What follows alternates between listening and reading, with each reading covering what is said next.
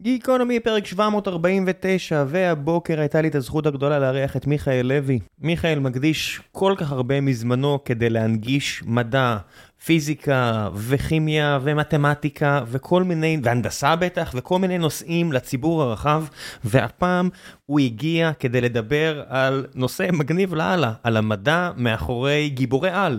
בחרנו כל מיני גיבורי על שהוא כתב עליהם בשלל פוסטים, ודיברנו על החלקים המדעיים. שעומדים מאחורי הרעיונות של גיבורי על, אה, על הכורים של ספיידרמן, על אה, איך מרחפים, אם אפשר בכלל לרחף, על מהירויות גבוהות מאוד ומה זה בעצם אומר על גוף האדם. מה אפשרי יותר, מה אפשרי פחות. פרק לא רגיל, אה, ומקווה שיהיה לכם כיף לשמוע את השיחה הזו שהלכה לכל מיני מקומות שאתם יכולים לתאר לעצמכם. ולפני שנגיע לפרק עצמו, אני רוצה לספר לכם על נותני החסות שלנו, והפעם זו חברת Cato Networks. אז אם אפל גרמה לכם לזרוק לפח את המצלמה, ה-GPS וה-MP3, ואפילו את הדף והעט, אה, ונטפליקס העלתה לענן את כל התוכן וקברה את בלוקבאסטר, Cato Networks עושה מהפכה בסדר הגודל הזה בעולם הרשתות ואבטחת המידע. מדובר על שוק של למעלה מ-30 מיליארד דולר. ולמה אני מספר לכם את כל זה? כי ב Cato ממשיכים לגייס עובדים טובים ומתאימים אליהם בתקופה שהרבה חברות מצטמצמות. אם מעניין אתכם...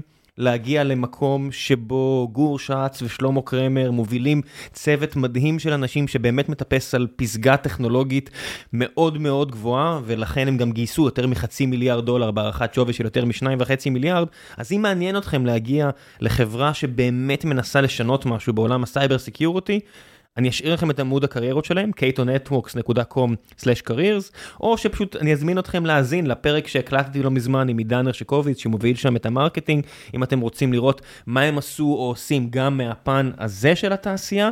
מאוד מעניין והמלצה אישית שלי. ועכשיו, לגיקונומי עם מיכאל, מקווה שתהנו.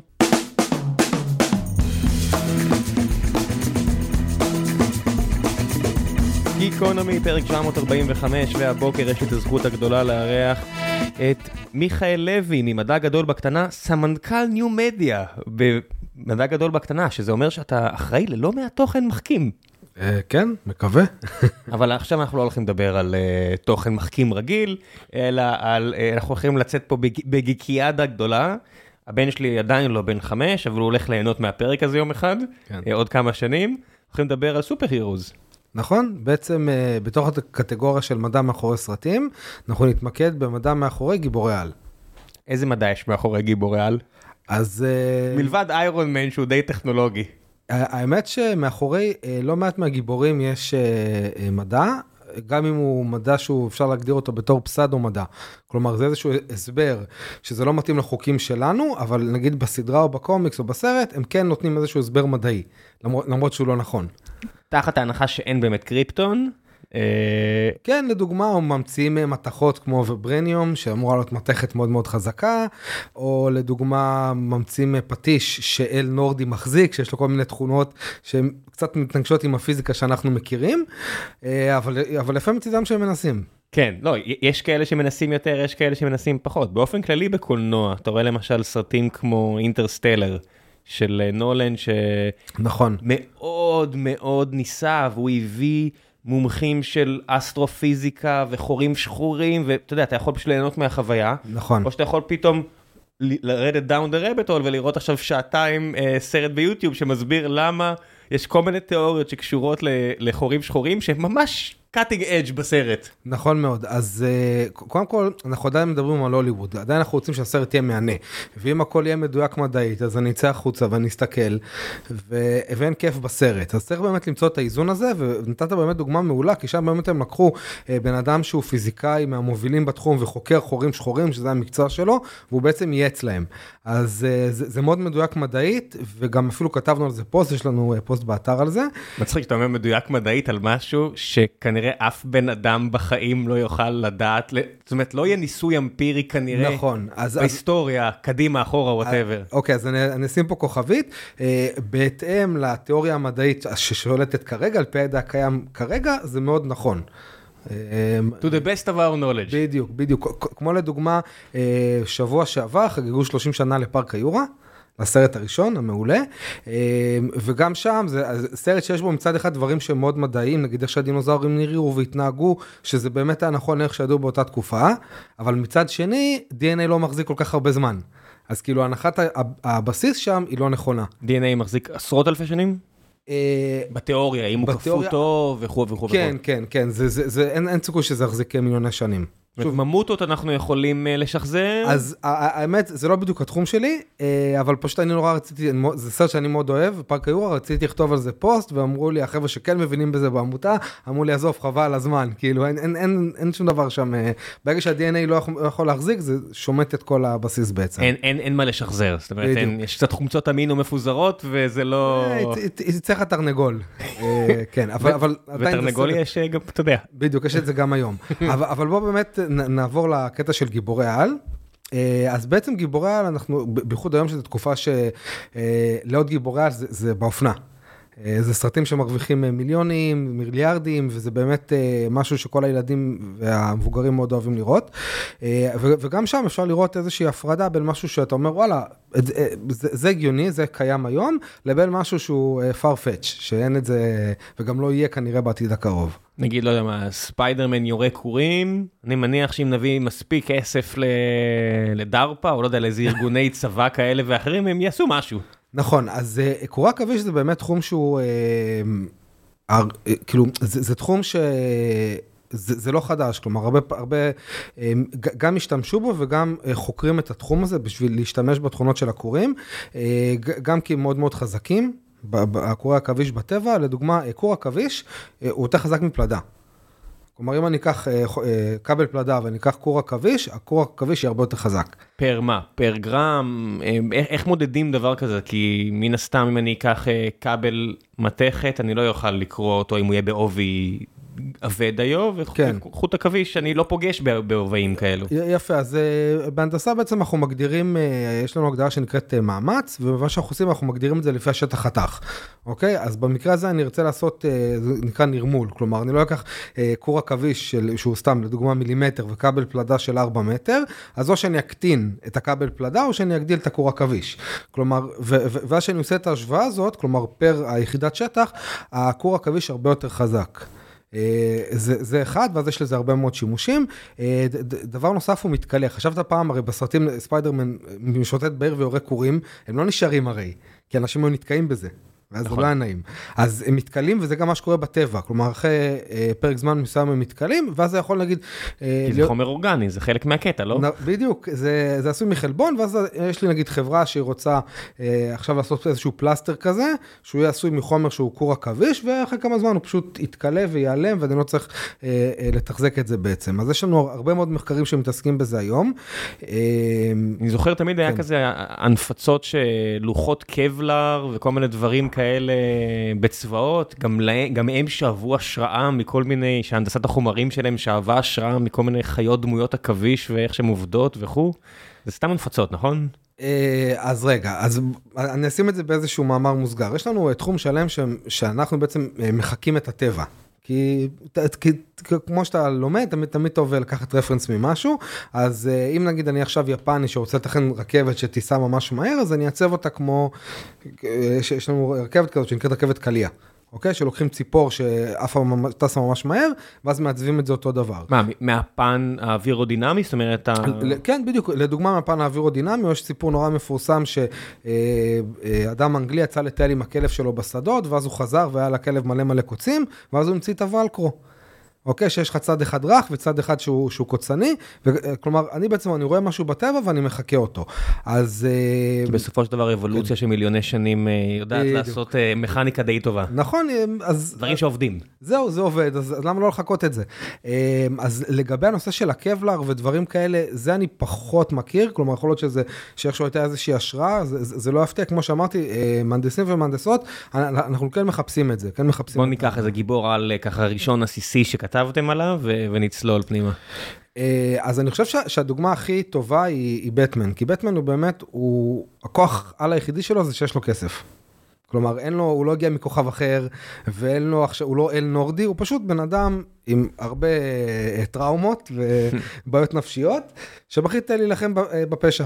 אה, אז כן, משהו, כידוע, הרבה כסף זה בהחלט כוח על אה, כוח על משמעותי, משמעותי מאוד, שמפריד אותך מהרוב המוחלט של האוכלוסייה. נכון, אז בגלל זה גם הרבה מהדבר- מהדברים שאנחנו רואים שם, אנחנו אומרים, זה הגיוני. כלומר, הגיוני שיהיה לו אוטו אה, שיהיה ממש ממש מהיר, כי בסדר, יש לו כסף, אז הוא בנה רכב ממש מהיר, הוא הגיוני שיהיה לו אה, חליפה שהיא חסינת כדורים, כי זה מה שאנחנו מכירים היום. אה, אבל אה, אני מסתכל על זה ואני חושב על דברים אחרים, אני אומר, רגע, יש לו מערת עטלף. איך, איך כאילו הוא השיג תמה לזה?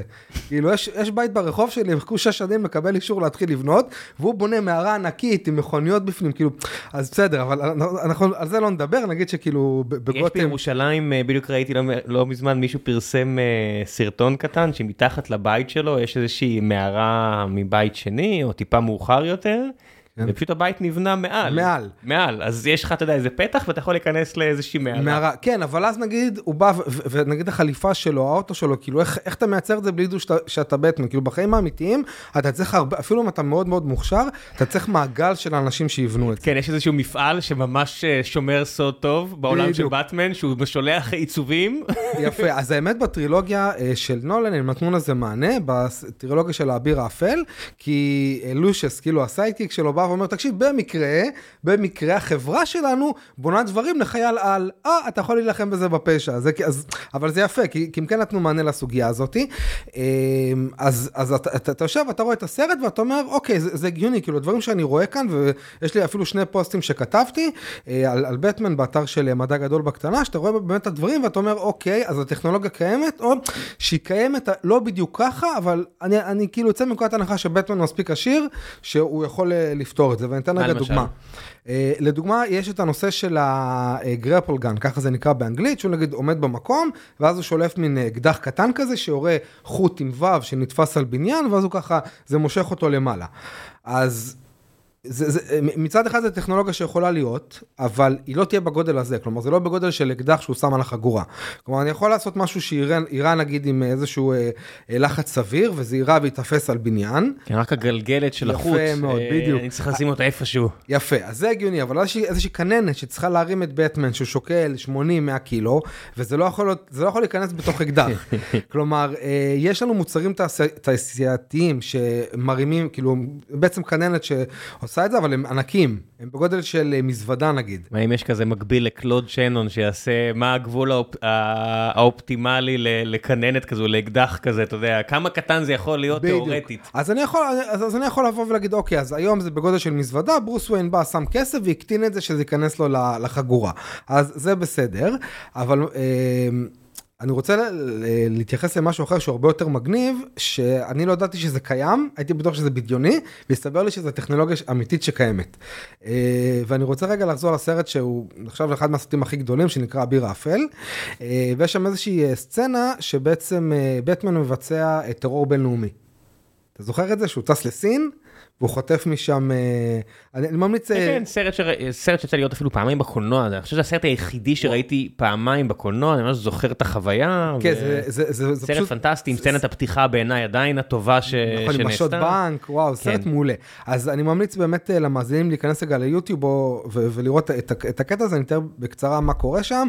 אה, בעצם צריך להביא איזשהו אזרח סיני אה, לארצות הברית, אז אה, בטמן מגיע לשם, אה, ואז יש איזושהי סצנה שהוא עומד בגורד שחקים, ויש מלא שוטרים מולו, ואתה אומר, אוקיי, הוא לא יכול לברוח, אין מה לעשות, ואז החלון מתנפץ, יוצא מהגב שלו בלון. עם אה, איזשהו הליום או גז כלשהו, ש... אה, ואז עובר מטוס עם וו, תופס את בטמן ואת האזרח הסיני והם אה, בעצם טסים לעבר השקיעה. ואז אתה מסתכל על זה ואתה אומר אוקיי בסדר זה סרט אה, בדיוני ואז אתה מגלה שזו טכנולוגיה שקיימת שה-CIA השתמש בה בשנות ה-60. בשימוש מבצעי? שימוש מבצעי, זה, השת... זה היה בעשרות מבצעים, אמיתי לגמרי, אה, ו... ואתה נכנס ואתה מגלה, וואי, זה אמיתי, כאילו אנשים אשכרה קשרו לעצמם בלון אה, אה, מזג אוויר כזה שהתנפח עם וו, ועבר מטוס, ופשוט תפס אותם, והיה שם אנשים, ואתה רואה ממש צילומים, שאתה רואה אה, אנשים שעם גלגלת כזאת מרימים את הבן אדם למעלה, וזה היה בעשרות מבצעים, והצד הכי מפתיע, שבכל השימושים האלה רק בן אדם אחד נהרג. כלומר, זו טכנולוגיה ש- שעובדת. זה היה לי כזה איזה משהו ש... באחד המקומות שעבדתי, נתקלתי באיזה מישהו, שאלתי איפה הייתי בצבא, אמרתי לו ששירתי בוקר, הוא אומר, "אה, היה לי איזה מבצע שהשתבש עם איזה חבר'ה מעוקץ, הוא אמר אה, שם של מבצע שהכרתי את המורק שלו, היה שם איזה סיפור שמישהו הלך לאיבוד והיינו צריכים אה, להוציא אותו עם אה, מסוק ומישהו נתלה על, ה... על המגלשיים של המסע. על המגלשיים והיה סיפור גדול. וואי. ואז אמרתי, טוב בן אדם זה לא בדיוק קרה ככה. הוא אמר לי כן כן זה קרה ככה. אני אומר איך אתה יודע, אומר אני נתליתי על. המסוק. בדיוק, אז, אז האמת, זה מתחבר גם לסיפור הזה, כי באמת הסיבה שהפסיקו להשתמש במערכת, פשוט ה- ה- עברו לשימוש במסוקים, שימוש יותר מסיבי במסוקים, שאתה יכול באמת אה, להגיע לנקודות שלפני זה היה יותר קשה להגיע אליהם. כן, אני, אני רק אגיד שרצה הגורל והטייס מסוק שחילץ את הבחור ההוא אוקיי. מהפעילות ההיא, שבוע אחרי זה, לעניות דעתי שבוע אחרי זה, הוציא את הטייס שהיה עם רון ארד ככה. וואו. הטייס שהיה עם רון ארד, לעניות דעתי חזר אה, על ארצה, המגלשיים. על המגלשיים של המסוק גם כן. וואו. אה, אם אני לא טועה, תקנו אותי לגבי החלק השני, את החלק הראשון שמעתי מפי הסוס, כי הוא לא חמור, הוא די סוס. ולא רציתי להתווכח איתו שהוא צודק, לא צודק. לא, לא, לא, אה, להתווכח, אני הבנתי מהר מאוד שאני דורך פה על חרא. כן. קיפלתי מהר מאוד את הפוזיציה ההיא. אה, אוקיי, אז מה עוד היה בבטמן באביר האפל? אמ, אז אז אוקיי אז אפ- אפשר באמת אה, להיכנס להרבה מאוד דברים נגיד יש כל כזה של שהוא שהורים עליו ושהוא עמיד באש וזה הדברים שאנחנו מכירים גם כתבת את זה אפשר להיכנס אה, בהרחבה. תן לי את הלינקים למי שרוצה לקרוא על כן, אז, לאש. אוקיי, אז פשוט להיכנס לאתר של מדע גדול בקטנה, או לרשום בטמן, או להיכנס, יש תחום שלם של מדע מאחורי סרטים, אז יש באמת יכולת בגדים לבישים שהם עמידים ל- ל- לנשק בקליבר שהוא לא אקדח? אמ, אוקיי, אז ככה, אז אני אתן שנייה איזשהו רקע בכלל על איך אני עושה בגד חסין, אני אדבר גם על חסין מאש וגם חסין מכדורים. אז, חצי, אה, אז בשני המקרים אנחנו משתמשים בעצם, אה, אה, אפשר... ב, ב, אני אגביל את זה לבד, בד שהוא מאוד מאוד צפוף, ונגיד במקרה של אש, הוא לא נותן לאש ל- לעבור, כאילו זה עמידות לאש, זה לא חסינות מוחלטת, והחומר הבד הזה... עצמו לא עולה באש? לא נשרף? הוא, הוא, הוא, אפשר להגדיר זה שהוא נשרף לאט, כי מתי שהוא כן יישרף, והבד הזה נקרא נומקס, מה, אה, מה שבשימוש היום זה בעצם איזשהו בד סינתטי. נומקס כמו הכפפות? כן, בדיוק, עקפות נומקס זה, זה, זה מגיע מזה. אוקיי. אוקיי? ואז אה, אני אומר, טוב, עכשיו יש לי שריונר, אז אני אבנה את המדים שלו אה, מחומר כזה, כי אני לא רוצה שחס וחלילה הוא יתלקח אה, אם קורה משהו לטנק. אה, אה, יש לזה חסרונות אחרים, כמו שאתה יכול לשאול כל, שריונר, מזיעים בזה? אה, מזיעים, זה לא, בקיצור זה, זה, זה סיוט, כאילו שריונרים לדוגמה לא אוהבים את הנומקס, כי יש כל מיני הגבלות, בגלל, ש, בגלל שהחומר, כלומר אין, אין לנו בטבע משהו שהוא מושלם, יש לך יתרונות ויש לך חסרונות, אז אפשר להגביל את זה לחומר שהוא מאוד מאוד צפוף, זה כמו ניילון שהוא מאוד מאוד צפוף, ואז הוא לא נותן לאש לעבור. שוב אני מפשט את זה כי... בכל זאת רוצים להנגיש את הנושא. ו- ואותו דבר בנושא של קליעים, שם אני משתמש בחומר סינתטי אחר שנקרא קבלר, ושם אני פשוט, אני לא נותן נגיד לקליע אה, לחדור. את ה, גם אני עושה בעצם אה, כמו ניילון שהוא מאוד מאוד צפוף, ואז הקליע לא מצליח לעבור את זה. אוקיי? אז... רגע, קבלר כן. זה לא הקרמי הרי, נכון? זאת אומרת, יש את ה... ששמים את הקרמי, את קבלר הלוח בתוך ה- בתוך האפוד. כן. מה- מה מה זה מה? אז אוקיי, אז, אז, אז בגדול, אה, ואם אנחנו מדברים על מיגון, אה, ונדבר עכשיו גם על מיגון של בני אדם וגם על מיגון של כלי רכב, אה, יש כמה אסכולות, אתה יכול פשוט לקחת לוח מתכתי ולשים אותו, ואז הוא יעצור את הקליע, אבל אז הוא מאוד מאוד כבד.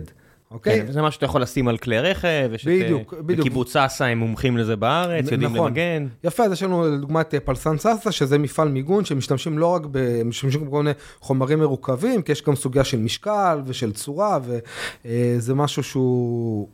שצריך הרבה הנדסה בשביל לתכנן כן, את יש זה. אה, אחד האנשים שמובילים את הסיפור הזה, דוקטור לחומרים מהטכניון, במקרה גם היה איתי בצבא, ואני אני צריך להביא אותו איזה יום אחד, כי הבן אדם אה, מאגר אה, בלתי- בלתי נגמר של ידע בתחום. כן. רק לשמוע על הניסויים שהם עושים נראה לי יהיה מטורף. נכון, אז האמת, אני, זה גם מה שאני התעסקתי איתו בצבא, אני הייתי עתודאי, אה, ואני התעסקתי אה, בכלי רכב, כי מאוד אהבתי כלי רכב, ובין השאר גם בכלי רכב ממוגנים. אה, אז יש הרבה מאוד מורכבות והרבה מאוד...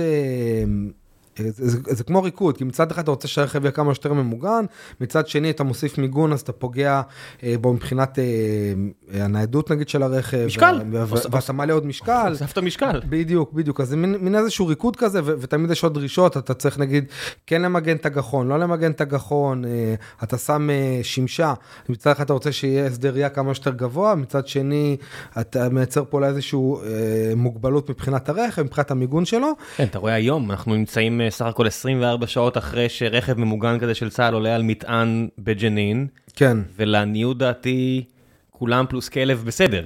זאת אומרת, זה די מגניב הדבר הזה. זה, זה, זה מאוד... בסדר יחסי, כן? כן. בן אדם שמתמודד עכשיו עם פציעה של בינוני עד קשה, אני לא הולך להגיד שהוא בסדר, יש לו עכשיו אתגרים בחיים, אבל הוא חי. נכון, אז אה, באמת, אה, באמת לשמחתנו אנחנו רואים הרבה מאוד מקרים כאלו, כמובן לא יכול להיות 100%. יש ו... עדף.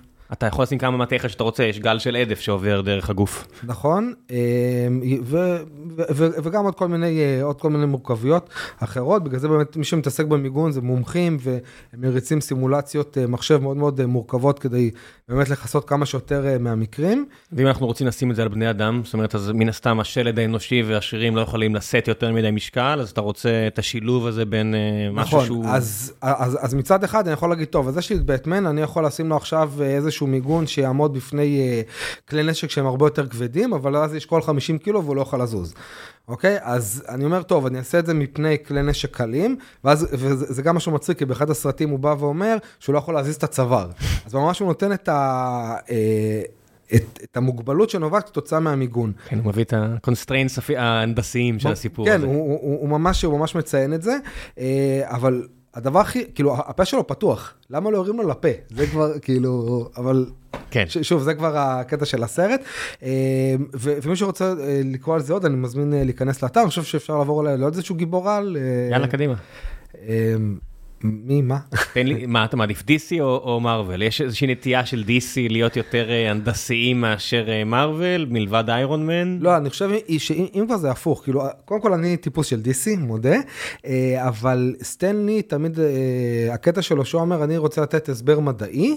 גם, גם אם זה מדעי שהוא לא נכון, גם אם זה פסודו מדעי, הוא תמיד נותן את ה origin story של... זה בדרך כלל... משהו מת, מתערבב עם הדם שלך. נכון. מספיידרמן ו... אז, אז אני רוצה לתת איזושהי דוגמה, לדוגמה, הוא אומר אצלי מישהו שעף, זה לא כמו סופרמן שסתם הוא שוכב ואז הוא עף, אצלי נגיד תור עף, אז הוא מסובב את הפטיש שלו, הוא מסובב את הפטיש שלו, ואז בזכות זה שהוא מסובב את הפטיש, אז הוא עף אה, בזכות זה. ואז כתבתי פוסט על תור, כי זה מעניין, יש שם, שם גם הרבה הרבה פיזיקה, אז זה לא יכול לקרות. כלומר, אני מצטער על הספוילר, גם אם הוא מסובב את הפטיש מאוד מאוד מהר, זה לא יקרה. אה, ובכלל, כל הקטע של הפטיש שמשנה את המשקל, זה גם לא יכול לקרות, או את המסה. אמ, ש, שהוא יותר כבד וכאלה? כן, כי אז, אז, אז באמת בפוסט כאילו נכנסתי כל מיני הסברים. אז אמרו נגיד איזשהו הסבר, זה שהפטיש עשוי מאיזשהו חומר אפל של כוכב, שאין, זה, זה, זה, זה לא עובד ככה. הפיזיקה, שוב, הפיזיקה שאנחנו מכירים, כנראה ב, אצל הנורדים הפיזיקה עובדת אחרת, וזה כן יכול להיות. אמ, אז הפיזיקה המוכרת לנו לא עובדת ככה, גם לא עם קטע של נגיד איזושהי טביעת אצבע שברגע שהוא, שהוא שם את זה, אה, זה, זה, יש זה... גיבור קומיקס אחר, Judge Dredd, ששם למשל הכלי נשק האישיים נכון. שלהם זה הולך לפי אה, כלי נשק אישי, ואם מישהו שהוא לא השופט המסוים, שבעולם הזה השופטים הם גם המוציאים לפועל, נכון, אז אה, זה מתפוצץ לך ביד או משהו כזה. נכון, I am the law. כן, אני מניח שפיזיקה הנדסית, אני מניח שאני יכול לעשות דבר כזה. אתה יכול, השאלה אם אתה רוצה, כלומר אתה באמת רוצה כלי נשק שהוא יהיה מוגבל עם... טביעת אצבע ופתאום לא יודע יש נגיד קצת לכלוך אבק הטביעת אצבע לא נקראת ואז אתה לא תוכל לראות במישהו. אם אני אעשה את זה בטוח יהיה איזה מישהו כזה שיהיה כזה דיפנדר של הצבא הרוסי שיגיד. אה, הקלט שהיה פעיל בדבר הזה וזה לא, אתה יודע. בדיוק, בדיוק. אתה יודע שאתה עושה נשק מתוחכם מדי, מה לעשות שאבק ולכלוך ואתה לא משתמש בנשק שלך בתנאים סטריליים במלחמה. אז אני חושב שפה באמת הבעיה היא תהיה מהלוחמים שלא הסכימו להשתמש בזה. כן, אתה רואה את כן. מה שאמרתי עכשיו בהרבה אה, אה, יצירות מדע בדיוני פנטזיה, למשל, לא יודע מה, סטארגייט, שיש כאילו... טכנולוגיות מתקדמות לכל הגזעים החייזריים המתקדמים שמזלזלים על נשק קליע האנושי, ואז כן. הם באים אליהם ואומרים להם, הנה, שלכם זה כזה לייזר, נחמד, זה מדויק. אבל תראה, אני יורה מלא מלא כוח אש, וזה ממש מוריד את המטרה, הוא לא עושה בו חור קטן, הוא ממש מוריד את כל המטרה. נכון. או, אתה יודע, העובדה שיש לי קליע, אז פה, אז אה, אתה יודע, style force fields וכאלה, לא, לא, לא משנים. זה עובר את זה, נכון. כן. ואני חושב כמו שזה מתחבר לעוד משהו שבהנדסה אנחנו תמיד, יש משפט שאומר KISS, Keep it simple, stupid. אתה רוצה שזה יהיה פשוט, כי פשוט זה יעבוד. אה, ואני יכול לתת אחלה דוגמה, אה, יש לך מכונית יוקרה נגיד, ויש הכל שם חשמלי והכיסא זז חשמלית והכל זה אבל אז זה מתקלקל ואז אתה רואה מישהו שיש לו BMW שעולה מיליון שקל והוא נוהג אה, קרוב להגה ולך יש ידית והידית היא לא תתקלקל תתקלקל אולי עוד 100 שנה. כן זה זה כן בעלי אלפה רומאו עכשיו מהנהנים ואומרים זה נכון סתם סתם עובדים נורא קשה כדי לתקן את הרושם הזה כן, אבל הם ירוויחו אותו בזכות בדיוק, מלכתחילה. אז אני לא רוצה להיכנס פה אה, להשמיץ אה, מותגי רכב, אבל בוא נגיד, אם אתה עושה ידית ולא משהו חשמלי, אז יש פחות סיכוי שזה יתקלקל. אז, אז עברנו לעולם של מארוול, אז דיברנו על תור, בוא נדבר נגיד על, אה, על האקסמן. אוקיי, אקסמן, אה, היה להם, אני זוכר בתור ילד הייתי רואה את הסדרה המצוירת, יצא לך לראות את זה? כן. סדרה מעולה, חבל שלא עשו סרטים אבל, יכול להיות אחלה סרטים. אה, אני חושב- אני חושב שזה מתכתב עכשיו לא מעט אה, עם הסדרה, אני רואה כאילו כל מיני, אה, זאת אומרת בסוף מתחיל להיגמר להם הקווים שיכולים לקחת בלי שזה יחזור על עצמו, מה לעשות שהקומיקס לפעמים נהיה מוגזם מדי ובעייתי מדי להמרה. בסדרה, אתה יודע, הייתה מיועדת לילדים, אז זה נורא קל להמיר אותם, כי קווי העלילה והסיפורים בסופו של דבר בסרטים הם, אה, אתה יודע, מקבילים לסדרות מצוירות, לא לספרים. כן, אתה רואה למשל עם אה, חולית, ותכף נחזור לאקסמן, אז כל המרה של חולית תהיה בהכרח בלי הקווים הפילוסופיים מדעיים. וחולית למשל, זה, זה פנינה של מדע בדיוני עמוק. נכון. המסביב, הלור של העולם של חולית. זאת אומרת, ה- הבן שממש הרבה פחות אהבתי את ה- לאיפה שהוא לקח את הספרים, את השלושה אחורה ועוד שלושה אחורה, את הפריקווילים לפריקווילים, אבל מה שהוא כן עושה שם, זה אה, נכנס, זאת אומרת, כשאתה קורא את הספרים של פרק הרברט, יש כל מיני דברים שהם מובן מאליו. זאת אומרת, כן. כי כל הדמויות מכירים, מכ- מכירות את זה. זאת אומרת, יש להם את המגן, זאת אומרת, כל העולם של חולית מבוסס על כך שיש להם מגן אישי, את ההולצמן שילד שלהם, או בולצמן או הולצמן, ונשק קליע לא עובר אותו. אז אתה חייב כן. להשתמש בסכינים מקרוב, ותבוא במהירות הנכונה, וזה יעבור את המגן האישי שלך, וזה כאילו כמובן מאליו, אף אחד לא מתייחס לזה, אבל בפריקווילים לפריקווילים, הוא מתייחס להמצאת המגן. כן. ו... וזה נורא מעניין כי זה כזה קצת ניוטון ו... וקצת כאלה והוא קצת אסול הממציא הזה אבל הוא מדבר ממש על האפקטים הפיזיקליים ועל כל הדברים האלה אבל המורכבות ויש זה פשוט. גם הוא וגם הבן שלו גם פרנק הרברט וגם בריין וגם בריאן הרברט עושים את זה בצורה אגבית זה מה שאהבתי בספרים זה לא ה main issue כן. זה נורא זה נורא מוצלח אבל uh, זה קצת בעייתי למי שלא לא מכיר את הספרים. כן, אתה צריך אקסמן ממש... כמעט כולם מכירים אני חושב. אה, כן, אני חושב, אני, אני, אני מאוד אהבתי את זה, מאוד אהבתי את הסדרה. אה, מאוד, אה, אני חושב הנעימת פתיח זה אחת מהנעימות הכי, הכי חזקות שיש, אז, אז כתבתי לא מעט, כתבתי גם על סייקלופ, מי ש... אה, מה, יש בסייקלופ? אה, סייקלופ זה בעצם המנהיג של האקסמן, למרות שהוא הבן אדם הכי לא כריזמטי, שאפס כריזמה, לא יודע, ואני חושב שיש שם איזה משהו, אה, לא לא יודע למה בחרו בו להיות, זהו, אז בקיצור הוא יורה משהו מהעיניים שזה נראה כמו לייזר, אבל זה לא לייזר, אוקיי, זה יורה משהו אה, אדום מהעיניים שמאוד מאוד אה, חזק וממיס דברים, אז אה, יש לנו פיזיקאי שכתב פוסט על... מה זה יכול להיות ואם באמת זה יכול אה, כאילו אם, אם זה יכול לעשות את הדברים כמו שזה מוצג בסדרה ואני כתבתי פוסט אם אני הייתי מהנדס שעובד שם. כאילו עובד בשביל האקסמן ואומרים לי עכשיו תתכנן את המשקף של, אה, של סייקלופ כי בעצם הם, הם גם מציגים שם משהו יפה יש, אה, כמו שדיברנו מקודם יש כאילו זה מומצא אבל יש לזה היגיון אז יש את הקרניים האלה שהוא יורה מהעיניים ויש אבן מיוחדת שיכולה לעצור את הקרניים האלו אז בעצם המשקף בנוי מהאבן הזאת ואז שהוא לוחץ על הכפתור האבן זזה והקרניים יוצאות. מגניב, אני לא, לא ראיתי אף פעם את ה origin story של סייקלופ, כי מן הסתם מה קורה משלב הרחם, ואתה יודע, דברים כן, כאלה, אז- מהרגע שהוא נולד ויש עיניים. כן, אז אה, באחד הסרטים היה קטע שהוא כאילו בבית ספר, ואז פתאום, פתאום זה קורה, ואז הוא כזה מחריב את כל הבית ספר.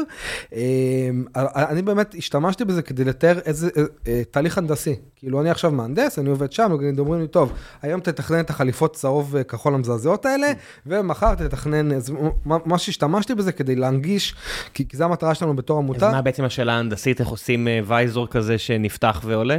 אה, לא, אז זהו, אז ממש תיארתי את, את השלבים שקורים, שאני אומר, אני לא עכשיו ישר אבוא, אני אייצר את זה, אני אראה מה האילוצים, אני אייצר איזשהו מוקאפ לפני, והשתמשתי בהדפסה תלת-ממדית, אה, ודרך אגב, היה לי- שם מקרה ממש אה, מצחיק, שהייתי צריך מדפסת תלת-ממדית גדולה, שזה יתאים לעיניים שלי, ואחד מהמתנדבים בעמותה אה, לומד בבאר שבע, אז שלחתי לו את המידות.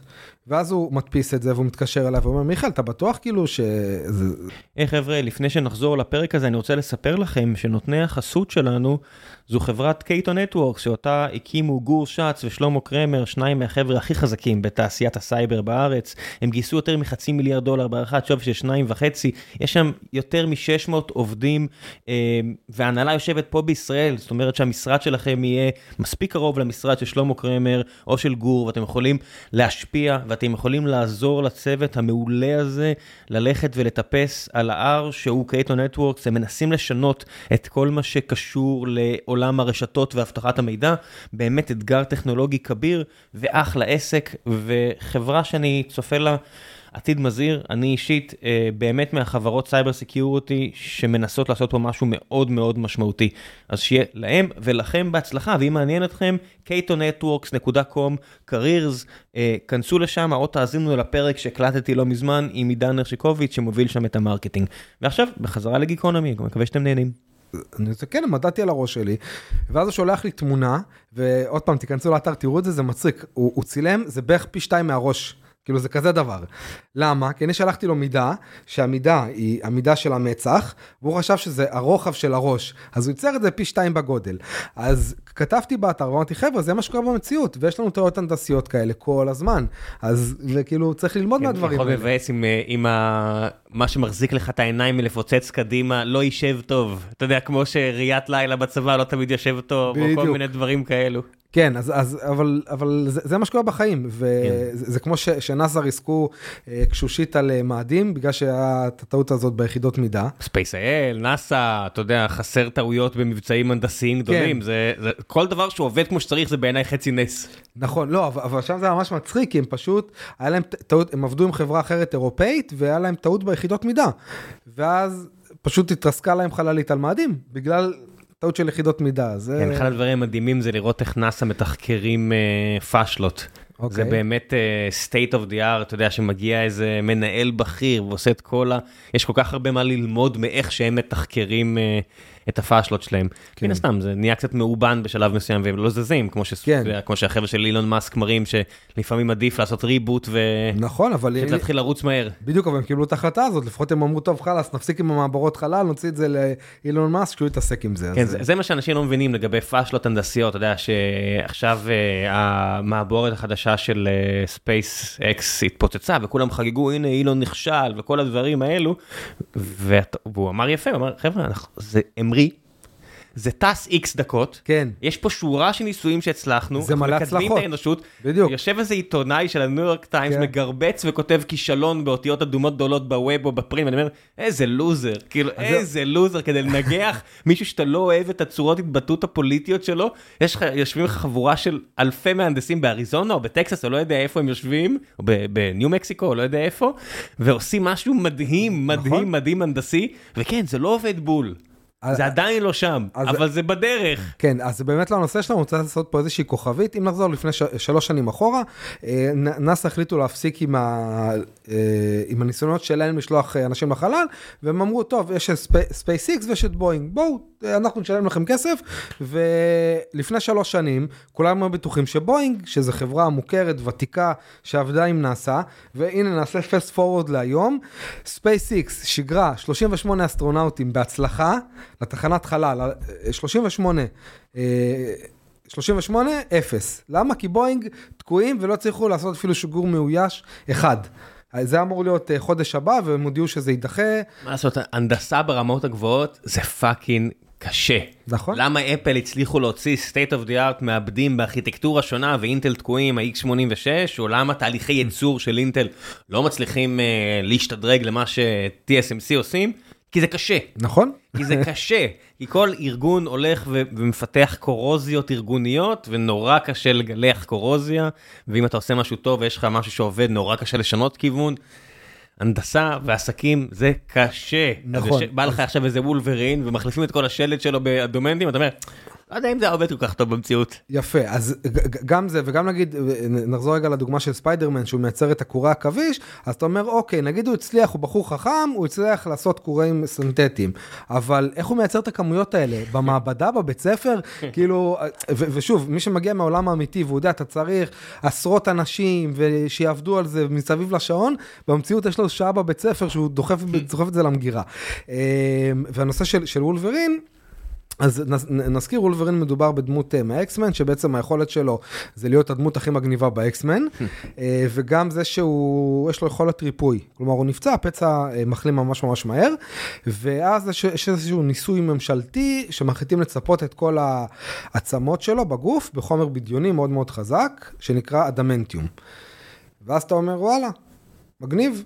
כאילו... יש פה שתי שאלות פתוחות, א' כן. כל לצפות עצמות, ב' סגסורגת כזאת שהיא הרבה יותר חזקה מכל חומר מתכתי שאנחנו מכירים.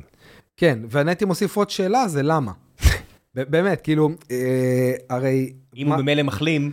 גם, גם הוא מלא מחלים וגם העצמות, למרות שאנחנו לא חושבים על זה בדרך כלל, כי עצם מבחינתו זה משהו קשה, זה משהו חי. כלומר, היא צריכה להיות באינטראקציה עם הסביבה, היא משחררת חומרים, היא קולטת חומרים, אם עכשיו אני סוגר אותה באדמנטיום, או במתכת, הבן אדם ימות. עזוב את זה, אם משהו יישבר, איך הוא מחלים. נכון, אז... אז... כי כיבדת אותו עכשיו. בדיוק, אז, אז הנקודת מוצא היא לא. עכשיו נמשיך, נגיד איכשהו מישהו שכנע ואמרו יאללה בוא נמשיך עם השטות הזאת וניקח את הקנדי המעשן סיגרים הזה ונצפה לו את כל העצמות. אתה יכול להגיד, בסופו של דבר, כן. כשאתה מביא למישהו מכה, אתה משתמש בגוף שלך בתור עלה. או בשוק, או באגרוף הקמוץ. כן. בסוף אתה משתמש בעצמות שלך בתור כלי נשק. נכון. אתה יכול להגיד שאם יהיה לי ציפוי מתכתי, היכולת שלי להביא מכה תהיה חזקה יותר, כי... אבל בסוף, מה זה מכה? מכה זה כמה מהירות אתה מצליח להביא את העצם הזה, וכמה עמיד הדבר כן. הזה. זאת אומרת, בסוף זה, זה, זה הפונקציה. אם כמה מהר אתה יכול לשחרר את השוק, או את הנקל שלך, לכיוון מטרה כלשהי. כן. זה הסיפור, ש... לא ה... או ש... חוזק שלהם. או במקום לעשות איזשהו ניתוח מאוד מסובך שכנראה יהרוג את המטופל, פשוט לתת לו שלט חיצוני כמו איירון מן. זה הרבה יותר הגיוני. אבל זה יותר קשה אולי, הם ידעו רק, אה, אתה יודע. היו, היו בניתוח, היו בקטע של הניתוח. הם היו ממש מחויבים לסיפור, כן.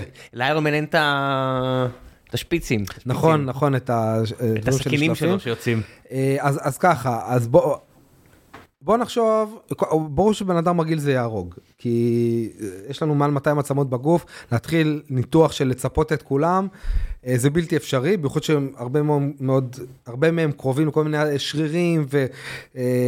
איברים חיוניים, אוקיי? הגוף לא בהכרח יקבל את השתל. יפה, והדבר השני זה, אני יודע שברגע שאני משתיל משהו, הגוף רואה את זה בתור זיהום. אז הוא, הוא יתקוף את זה. בגלל זה נגיד אם מישהו עושה השתלת אה, איזשהו איבר, נגיד השתלת כליה, נותנים לו חומרים ותרופות שדכאו את, ה... את המערכת חיסונית של הגוף. תשמע, לפני שהקלטתי את הפרק הזה, היה פה השבוע, זה, זה פרק, הפרק הזה יעלה עוד אה, שבועיים שלוש, ולפניו יעלה פרק עם אה, בחור בשם דוקטור שלמה דדיה. ודוקטור שלמה עובד באיכילוב, אה, הוא מוביל את הכירורגיה החדשנית באיכילוב, הוא מוביל את כל המחלקה לכירורגיה חדשנית ואת המחלקה לאונקולוגיה כירורגית. Okay. אוקיי. והם מורידים שם הרבה עצמות והם מחליפים אותם בדברים אחרים והם עובדים עם הנדסת תלת-ממדית ועם ההולולנד של מייקרוסופט והוא מדבר ואני רק מסתכל עליו כמו עגל אמרתי מה זה קיים הוא עושה לי כן כבר כמה שנים ככה אנחנו עובדים אמרתי מה נכון. הם מורידים עצמות איפה שיש גידול כי עצם כמו שאתה אומר זה דבר חי כן ומחליפים את זה ב... עצמות אחרות של אנשים אחרים, כן. ויודעים לסגור את זה כמו שצריך בצורה מכנית, וזה אשכרה עובד, אנשים נכון. חיים ככה. כאילו המדע הרפואה, נכון, נכון. 2023, איכילוב, אני מניח גם תל השומר, איפה שניתחו אותי פעם, וכל מיני כאלה, זה... זה מדהים, נכון? ויש יכולות מדהימות, אבל בין זה לבין להחליף את כל העצמות בגוף ולצפות אותם, כן. זה כבר uh, חתיכת קפיצה. אגב, יש רעיון אחר, כאילו אם מישהו בא ואומר, תקשיב, אני חייב, חייב, חייב uh, מותן שכל העצמות שלו, הייתי אומר, אוקיי, בוא פשוט נוציא את הראש של וולברין, ונשתיל אותו על גוף שהגוף באמת, וזה דברים שעשו בעבר על חיות, וכנראה זה אפשרי, פשוט יש פה הרבה מאוד שאלות אתיות מן הסתם. מה הכוונה? מה אמרת עכשיו? אמרתי שהיו ניסויים... מה זה אומר לקחת את הראש ולשים על... ברגע שניתקתי את, את עמוד השדרה, אני לא, אין מוות מיידי? אה, לא, יש, יש פרק זמן מאוד מאוד קצר שזה עוד מתפקד, והיה איזשהו... אה, מה, אה, מה כאן המתפקד? זאת אומרת, ניתקתי את, את העצבים, את, את נוזל עמוד השדרה, אז, המוח, הלב, הכל לא נפסק באותו רגע? אז, אז עושים את זה מאוד מאוד מהר, ויש גוף ש, שמוכן לזה, ואתה עושה את זה. אבל זה תפירות נורא עדינות וצריך לחבר עצבים וכלי דם ו... איך אתה עושה את זה נורא כן, נורא אז, מהר? אז האמת שהרוב שם זה תיאורטי, כי זה כן, דברים ש... שמבחינה אתית, כמו שאמרתי, אתה לא יכול להתקדם עם זה, אבל כן, היה איזשהו ניסוי שהראו שתיאורטית זה אפשרי, ופשוט זה נפסק, אבל זה, זה כבר מעניין, כאילו בסופו של דבר הגוף לא באמת עובד אה, בחלקים עצמאיים, הרי המוח שלנו מבוסס על איקס הורמונים שמגיעים ונוטריאנטים וזה דברים די אישיים לאדם, זאת אומרת אני רואה נגיד כזה ריי קורצוויל שאומר אני אזיז את התודעה שלי למשהו אחר ואני אומר. אוקיי, מה זה התודעה שלך? מה זה אתה? זאת אומרת, אם אני אוריד כן. ממך את כל הדברים שעושים אותך, הפיזיולוגים שמשפיעים על המצב רוח שלך, על הצורה שבה אתה חושב, מה, מה זה אתה? כן. זאת אומרת, בסופו של דבר אנחנו זה גם הגוף שלנו, מעבר נכון, ל- זה הכל- למוח, בסופו של דבר יש כל כך הרבה דברים. אתה יודע, אז אמ, כל מה שקשור להורמונים נשיים, הורמונים גבריים שמשפיעים עלינו בצורה, המייקרוביום שלנו, היום אנחנו יודעים שהרכב החיידקים נכון. במעי שלנו משפיע עלינו מאוד מאוד מאוד מאוד. כן, אוקיי, אז מה זה אתה, בלי כל הדברים האלו? נכון. שאלות טובות, נכון? זה כאילו זה מדהים אותי שאנשים כל כך חכמים כאילו פשוט אתה יודע לפעמים כאלה אינפנטילים. לא באמת אתה מסתכל ואתה אומר אולי אני מפספס אולי הם כן מתייחסים לכל הדברים האלה ולא נראה. כן. ש- שאלות טובות. כאילו זה כאילו יש חדר מלא בגוגלרים שאומרים לא לא עזוב אותך תרוץ תרוץ קדימה בוא. כן, בוא, יש לנו מכונה שעושה אינסוף כן. כסף עם אה, גוגל אדס קדימה רוץ על זה ריי הכל טוב רוץ על זה כן. רק המחשבה שלך. משהו גם, כזה. יודע, אתה רואה כזה במראה שחורה, ניקח את התודעה והכל ו- ונעביר את זה הלאה, ואני זה לא עובד ככה. אבל כן. מה- מה זה התודעה? כאילו, אתם לא מתייחסים לעובדה שמה שאתה מגדיר כעצמך זה בסוף הרבה מאוד אינפוט יוצא אאוטפוט. נכון. האינפוט, אתה חותך הרבה מאוד מהאינפוט פה. שים בן אדם וקצת תעלה את הטמפרטורה, תראה אותו משתנה. כן. קצת תוריד את הטמפרטורה, תראה אותו משתנה. נכון. לחץ אוויר, אה, ריחות, דברים, נכון? ריחות, כאילו כל הדברים האלה, מי זה אתה? אתה זה כאילו בטמפרטורה של 21 מעלות, בלי ריחות, בלי לחץ אוויר, בלי מה? בלי כן. רעב, בלי לא יודע מה. אתה מזכיר לי שיש את החדר שאומרים שהחדר הכי שקט בעולם זה באיזושהי כן. אוניברסיטה אני זוכר נכון שאומרים אתה יכול להיות שם יותר מכמה שניות כי אתה פשוט משתגע אתה נכנס לשם ואין שום קלט שנכנס ואתה יכול זה זה ממש מסוכן. כן, אז גם, אז גם. ב... בפריקוול של אה, חולית, אז הוא עוזב שם את עולם הביולוגיה ומגיע ל-AI, והרשעים זה בעצם מכונות, וכל הדברים האלה, פחות התחברתי, אני לא חושב שפרנק איירברט התכוון לכך, אבל הגיבור הרע של הרעים, זה עוד משהו שיש בפריקוולים, יש רעים וטובים בניגוד כן. לפשוט שחקנים בהצגה אחת גדולה, אז הגיבור של הרעים זה מכונה חושבת שפשוט נתקעה לאלף שנים איפשהו ו... went rogue, כן. היה לה הרבה זמן אה, לחשוב. טוב אה, אגב עוד דמות מהאקסמן אה, יש את אנג'ל שהוא לא מהדמויות המובילות שם אבל הוא דמות מאוד מגניבה כי כמו שלמורים יש עיניים בגב אז לא יש כנפיים בגב.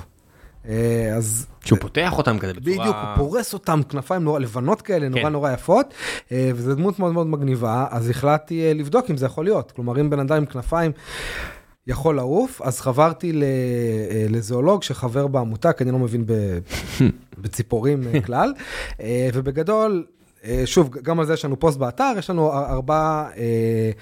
דברים שעפים בטבע, אחד מהם זה עופות, אז באמת, רגע, רגע, מה? יש אר- ארבע משפחות של חיות של כן, עוגנים כן, שיודעים לעוף? ל- לדוגמה יונקים זה הט- זה הטלפים, יש לנו הטלפים, יש לנו, רק הטלפים עפים כיונק? כיונק כן, יש לנו גם סנאי שהוא דואה, הוא לא עף.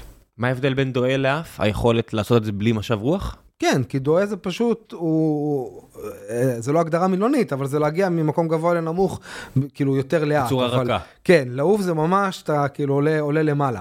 רגע, ממש. בעלי חיים שעפים צריכים שיהיה איזה שהם תנאים טבעיים או שהם יכולים לעשות את זה בלי תנאים טבעיים? זאת אומרת, הם לא, הם, במה הם משתמשים? משתמשים ב, בשדה אלקטרומגנטי של כדור הארץ יפה, אז? רגע, הם- אז, אז שנייה, אז אני אגיד רגע את, הארבע קבוצות, אנחנו מגדירים שיש יכולת תעופה אה, ליונקים, שזה בעיקר כמו שאמרתי, הטלפים, כל הסוגים שלהם, עופות, חרקים, ומשהו שכבר לא קיים היום, אה, יונק מעופף, שזה פטרוזאורים.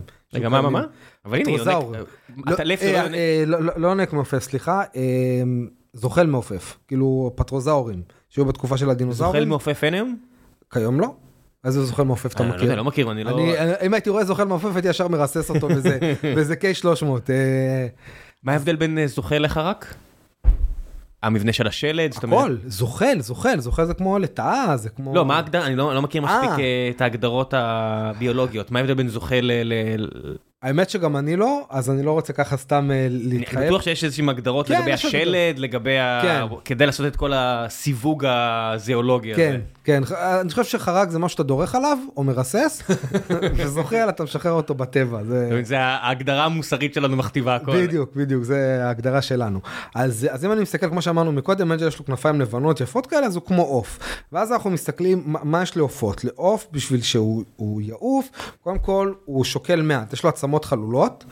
ואז המשקל שלו יחסית נמוך, ויש לו הרבה מאוד שרירים שתומכים בזה, כי בשביל יכולת עילוי אה, של בעל חיים, אני צריך שהוא ינופף בכנפיים שלו אה, ויעלה למעלה, אה, אז הוא צריך הרבה מאוד שרירים ודברים שתומכים את השרירים האלו, שאצל אנג'ל אין. למה? כי אנג'ל הוא פשוט בן אדם רגיל עם כנפיים בגב. רגע, רגע, רגע, עצור. כן. נשר ממריא, הוא מנופף בכנפיים?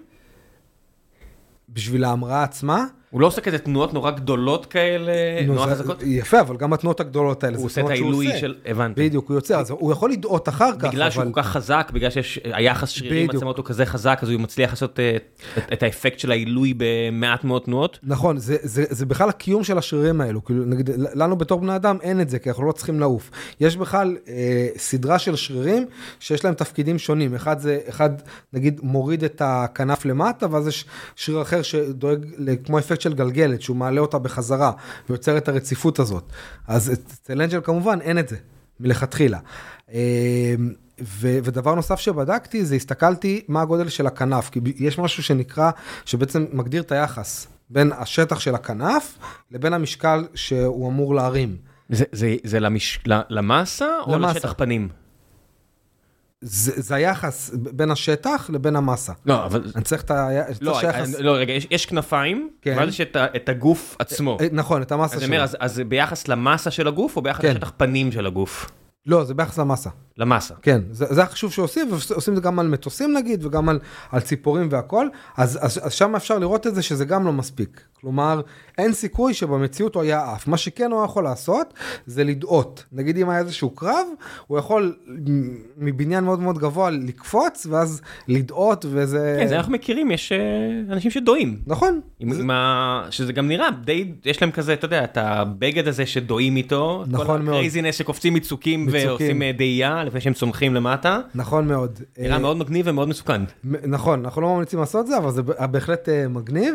אגב, יש דמות אחרת שנקראת פלקון, שגם יש לו כנפיים, פשוט הן לא כנפיים אמיתיות, שזה דווקא הגיוני. כי מה שקורה אצל פלקון, יש לו מבער. ואז זה הגיוני שהכנפיים זה יותר בשביל ייצוב ו- וטיסה, זה לא בשביל ליצור כוח עילוי. מה בעצם מבער עושה? המבער, כן. אה, המבער מה שהוא עושה הוא בעצם יוצר, אה, הוא, הוא, הוא דוחף אה, גז או מה שזה לא יהיה, תלוי שוב איזה סוג זה, והוא פשוט דוחף את הגוף קדימה, זה לפי חוק השלישי של ניוטון. זאת אומרת, אם, אם אני דוחף את עצמי מלמטה למעלה, אז אני אצא בעצם אה, באיזושהי אה, זינוק ורטיקלי, ואז איך אני מנווט? זאת אומרת, אי פעם היה איזשהו הסבר איך איירון מן בעצם עף? כן, יפה, אז איירון מן, אה, שאיכשהו ידעתי שנגיע לאיירון מן בסוף, כי הוא הכי טכנולוגי. כן, אז האיירון מן, מה שקורה בעצם, יש לו אה, ארבעה מבערים, שתיים ברגליים ושתיים בידיים, שזה מאוד הגיוני. כי אם היה לו רק את המבערים ברגליים, אז הוא לא יכול עיוות. בדיוק, הוא לא יכול לנווט. ברגע שהוא מוסיף את הידיים, אז הוא מוסיף את היכולת הזאת של לשלוט בדיוק לאן הוא הולך, ובסרט הראשון הם עשו את זה גם נורא מצחיק, יש לו כזה חניון עם מלא מכוניות יקרות, ואז הוא מנסה, ואז הוא הורס את המכוניות. אה, למי שזוכר, אז דבר ראשון, אל תעשו ניסויים ליד מכוניות מאוד יקרות, כן. לא מומלץ. אה, ובעצם אה, הצורה שהוא נע בה היא כמו שאנחנו מטיסים דברים לחלל, או כמו שמטוסי מטוסי קרב נגיד טסים, אפשר להגביל את זה לזה. אה, למה ספציפי מטוסי קרב ולא מטוס נוסעים? במה שונה מטוס קרב ממטוס נוסעים כי- מבחינת ה... כי, כי, למטוס, כי, למטוס, כי למטוסי נוסעים יש מנועים, ש- הרי, אז רגע, שנייה, נחזור צעד אחד אחורה. אה, ב- בשביל שמטוס יטוס, הוא צריך בעצם אה, כוח, הוא צריך לנוע מאוד מאוד מהר קדימה, ואז הכנף שלו עוצרת עילוי, אה, בגלל הצורה המיוחדת של הכנף. אז מטוס נוסעים עושה את זה. המנוע יוצר אה, דחף אחורה, זורק אותך קדימה, והכנפיים שומרות אותך בעצם באוויר, שלא תהיה פרבולה למטה. בדיוק, בדיוק. אתה, נע קדימה, ואז בגלל הצורה של הכנף זה יוצר כוח עילוי כלפי מעלה. אה, ובמטוס קרב שרוצה, אנחנו רוצים עם מטוס קרב להגיע למהירויות הרבה, הרבה יותר גבוהות, אני לא משתמש במנוע רגיל, אני משתמש בעצם במבער. ואז אני מקבל, הדחף, נקרא לזה ככה, הדחף הרבה יותר גבוה, ואז גם המהירות הרבה יותר גבוהה. למה בעצם זה יותר, אה, כי, כי מה? כי אני מייצר הרבה יותר כוח ביחס לא, לאותו כמות של חומר בעירה, או... זאת אומרת, מה, מה הופך את זה לכל כך הרבה יותר מהיר? נגיד, אני רואה למשל את ה... הנשק אה, נגד טילים החדש שעכשיו היה בשימוש, קלע דוד, לא שניכנס פה למפרט טכני, לא שאני ואתה גם מבינים, אבל זה מגיע למהירויות פסיכיות של 8-9 מח, ונמצא, וזה עדיין בשליטה כזו שזה יכול לפגוע בחפץ אחר קטן באוויר. כן. איך זה לעומת, נגיד, זה אותה טכנולוגיה כמו מטוסים? אמ, אז... בכמה שאפשר להיכנס, וכמה כן, שאנחנו. יודעים, ו... אז לא רוצה להיכנס יותר מדי, אני רק אגיד שבהגבלה פשוט, הוא, החומר שיוצא, הדחף הוא הרבה יותר גבוה. מה זה החומר שיוצא? כלומר, אני, אני הרי שורף משהו, אוקיי? אני, אני שורף, ואז התוצר של השרפה יוצא החוצה. מה אני שורף? אני שורף, אני שורף נגיד במנו, במטוס, אה, יש, מטוס יש, נוסעים. מה אני שורף? אז, אז זה דלק מיוחד, אני, אני שנייה אלך על הקטע של הדלק. אה, יש לי עכשיו נפט, אני מזקק את הנפט, ואז בתהליך זיקוק אני מוציא נגיד דלק למכוניות. ב- בנזין זה... ב- אחד- בנזין, ו- ו- וניקח את זה בתור איזושהי השוואה. אם יש לי זיקוק שהוא יותר אה, נמוך נקרא לזה, יותר גרוע, אז זה הולך לאספלט לכבישים, וזיקוק ברמה הרבה יותר גבוהה זה בעצם דלק סילוני. אוקיי, אז נעזוב את uh, סוגי הנפט, ועכשיו אנחנו מגיעים להיגוי. זאת אומרת, איך אנחנו בעצם שולטים בזה, איך איירון מן בכלל מצליח לשלוט בכל הדברים האלה. יפה, אז, אז אפשר לדמות בזה שנגיד ברגליים הוא דוחף את, את הגוף, הוא דוחף את עצמו קדימה, ואז עם הידיים הוא עושה את ה-fine tuning, את התיקונים העדינים האלה, כמו שיש לי, אגביל את זה למטוס, אז המנוע דוחף את הגוף קדימה, ואני נעזר בגאים בשביל לזוז ימינה-שמאלה, או לעשות כל הוא לא התנועות שורף את עצמו, זאת אומרת, כזה, זה לא רשף לאחור כזה, אתה יודע, סטייל... אה, אז זה דברים ש... שטוני סטארק, אה, טוני סטארק מסוגל לעשות, אבל אם אנחנו מדברים על אה, אה, גיבורים מעופפים, אז אני רוצה רגע שנעבור לסופרמן, לא, לא ליכולת תעופה שלו, אלא לראיית רנטגן. שזה יכולת מגניבה, נכון? בהחלט. עכשיו הייתי בא לך... יכול לקצר את התורים ממש ברפואה הציבורית, יכול להיות ממש פצצה. אני זוכר שהיה באיזה פרק של איש משפחה, שכאילו, שהוא מגיע, ואז יש שלוש בנות, ואז אומרות, אה, לכולנו יש סרטן, לכולנו יש סרטן, אומרים כאילו היינו חשופות לקרינת רנטגן אה, שנים. אז אה, כן, לא, זה זה לא משהו שנרצה, מה? אה, ראיית רנטגן. מאיזו בחינה? אז, אז, אז, אז קודם כל נלך אחורה, מה זה בכלל ראיית רנטגן? אה, אז בעצם, כשאנחנו מסתכלים סביבנו, יש לנו הרבה מאוד סוגים של, של אור. יש לנו אה, אור נראה, שזה מה שעכשיו אנחנו מסתכלים החוצה ואנחנו רואים, שאפשר להגיד שזה נמצא בערך באמצע, האור הנראה. אתה מדבר על הס- על הספקטרום על של האור? הספקטרום, בדיוק, כן. אני מדבר על הספקטרום, ואז יכול ללכת ימינה ושמאלה. בסוף יש תדרים, כל אור יש פריקוונסי שהוא תדר מסוים שבו הוא נכון, עובר ממקום למקום. יפה, אז, אז יש לנו בעצם מגלים כאלה ש... ש... ש... שהמרחק ביניהם, קשה להסביר את זה ככה כן, אני- אני עכשיו נכנסים פה קצת לגלים אה, קצת אה, פיזיקה תואר ראשון, אבל בסדר, אין מה לעשות. טוב, אז, אז נגיד יש לנו את האור הנראה, ואם אני הולך אה, יותר ויותר ימינה, אז יש לי אה, סוגים אחרים שהם פחות טובים לגוף שלנו, תדרים גבוהים יותר. כן? שאחד מהם זה, זה ה-X-ray, שזה בעצם קרינת, אה, קרינת רנטגן. תדרים אני- גבוהים יותר, היכולת אווירות שלהם גבוהה יותר, הם יכולים לעבור יותר דרך חומרים, זאת אומרת, תדרים נמוכים אה, יעצרו ברוב החומרים, לא יעברו דרכם, זאת אומרת, הנהירה עלומה של אור בתדר הזה, הרבה מאוד חומרים יעצרו את האלומה. תדרים באור גבוה יותר, יש להם, בדרך כלל צריך הספק יותר גבוה, כי זה בתדר גבוה יותר, אבל האווירות שלהם תהיה גבוהה הרבה יותר, הם יעברו דרך נכון. חומרים כאלה ואחרים, למשל, בשר לעומת עצם. בדיוק, אז, אה, אז מהרגע ש, שגילו את התגלית הזאת, אז אמרו, אה, איזה יופי, אפשר להשתמש בזה נגיד לרפואה, כי אם אני שם, את, אה, יש לי נגיד חשד לשבר ביד, ועכשיו אני שם ומצלם את זה עם קרני רנטגן, אז הקרניים לא חודרות את העצם, אבל הן כן חודרות את הבשר ואת העור, ואז אני יכול לראות את העצם בפירוט ולראות בדיוק איפה השבר, אה, איפה השבר נמצא. אז... מה הבעיה בקרניים בתדירות, בתדרים גבוהים? אז הבעיה שזה מה שנקרא קרינה מייננת וזה עושה נזק לגוף. כלומר בגלל זה שאני עכשיו הולך לרופא שיניים או יש לי חשד לשבר, מניחים עליי איזה משהו עם עופרת ובורחים מהחדר, נמלטים לחדר השני, אומרים לך אל תפחד אבל טורקים את הדלת. ו... כי אתה עושה את זה פעם אחת, הם צריכים לעשות את זה הרבה פעמים. כן, הכל, טוב, אין, אין, שום דבר, אין שום דבר נגדם. אז, אז דבר אחד זה מאוד מסוכן, כלומר זה לא, לא הגיוני שסופרמן ילך ויפזר את הקרני X האלה לכל הכיוונים. ו, ודבר שני, איך זה יעבוד? הרי אם אני נגיד חושב ששברתי את היד, אז שמים מקרן שמשדר את הקרני רנטגן, ומתחת שמים משהו שבעצם... שעוצר את הקרניים, ש- כדי ש- לצלם. ש- ש- שמצ... בדיוק, שהתמונה מתגבשת עליו. אז איך זה עובד עם סופרמן? כאילו גם עם העיניים שלו איכשהו יורות את הקרני רנטגן, אז הוא לא שם, הוא לא רץ מאחורי הבן אדם ושם... אז, אז, אז, אז רנטגן זה לא. אוקיי? זה לא יכול להיות קרני רנטגן, גם בגלל הסכנה וגם בגלל הדרך ש- שרנטגן בעצם אה, אה, עובר. אה, אבל ואז אנחנו שואלים את עצמנו אוקיי יכול להיות שזה לא יהיה רנטגן? יכול להיות שזה דברים אחרים? אז אם אנחנו נסתכל בסרטים ובסדרות השתמשו בזה לכל מיני דברים. כלומר בחלק הוא פשוט רואה את העצמות בחלק הוא רואה את התחתונים של לואיס. סיפור אמיתי בסרט משנות ה-70, היא שואלת אותו מה הצבע של התחתונים, זה, זה היה לפני עידן המיטו, אז הוא כן. גם אומר לה שהן ורודות. אמ, ובחלק הוא מצליח לראות דרך מבנים, כלומר יש נגיד פושעים בתוך מבנה, אה, והוא רואה את זה. אז אמ, לדוגמה יש לנו בדיקת אולטרסאונד, שאני יכול נגיד עם בדיקת אולטרסאונד להגיד אולי איכשהו הוא עושה איזשהו תדר. אה, אז הוא יכול לראות מה שיש בתוך הגוף, כמו שיש... כן, פה זה מניפולציה על גלי קול, בניגוד לגלי רדיו או ווטאבר שאתם רוצים לחשוב עליהם, זה עולם אחר. בדיוק, זה, זה עולם אחר, זה, זה כמו ש, אה, שמישהי בהיריון והולכת ועושים לה בדיקת אולטרסאונד, אז אפשר להגיד שהוא עושה את זה ואז זה לא מזיק. הבעיה שם זה בעצם, יש לנו בעיה עם ראיית עומק, בגלל זה ש, שעושים את זה, אז מצמידים את המכשיר לבטן של האישה, כי, כי אני, במרכאות הוא לא יכול לראות יותר מדי עמוק. אז ז, זאת סוגיה אחת. אה, דבר נוסף, הוא יכול להשתמש בראיית אה, טרמית, כמו הטורף.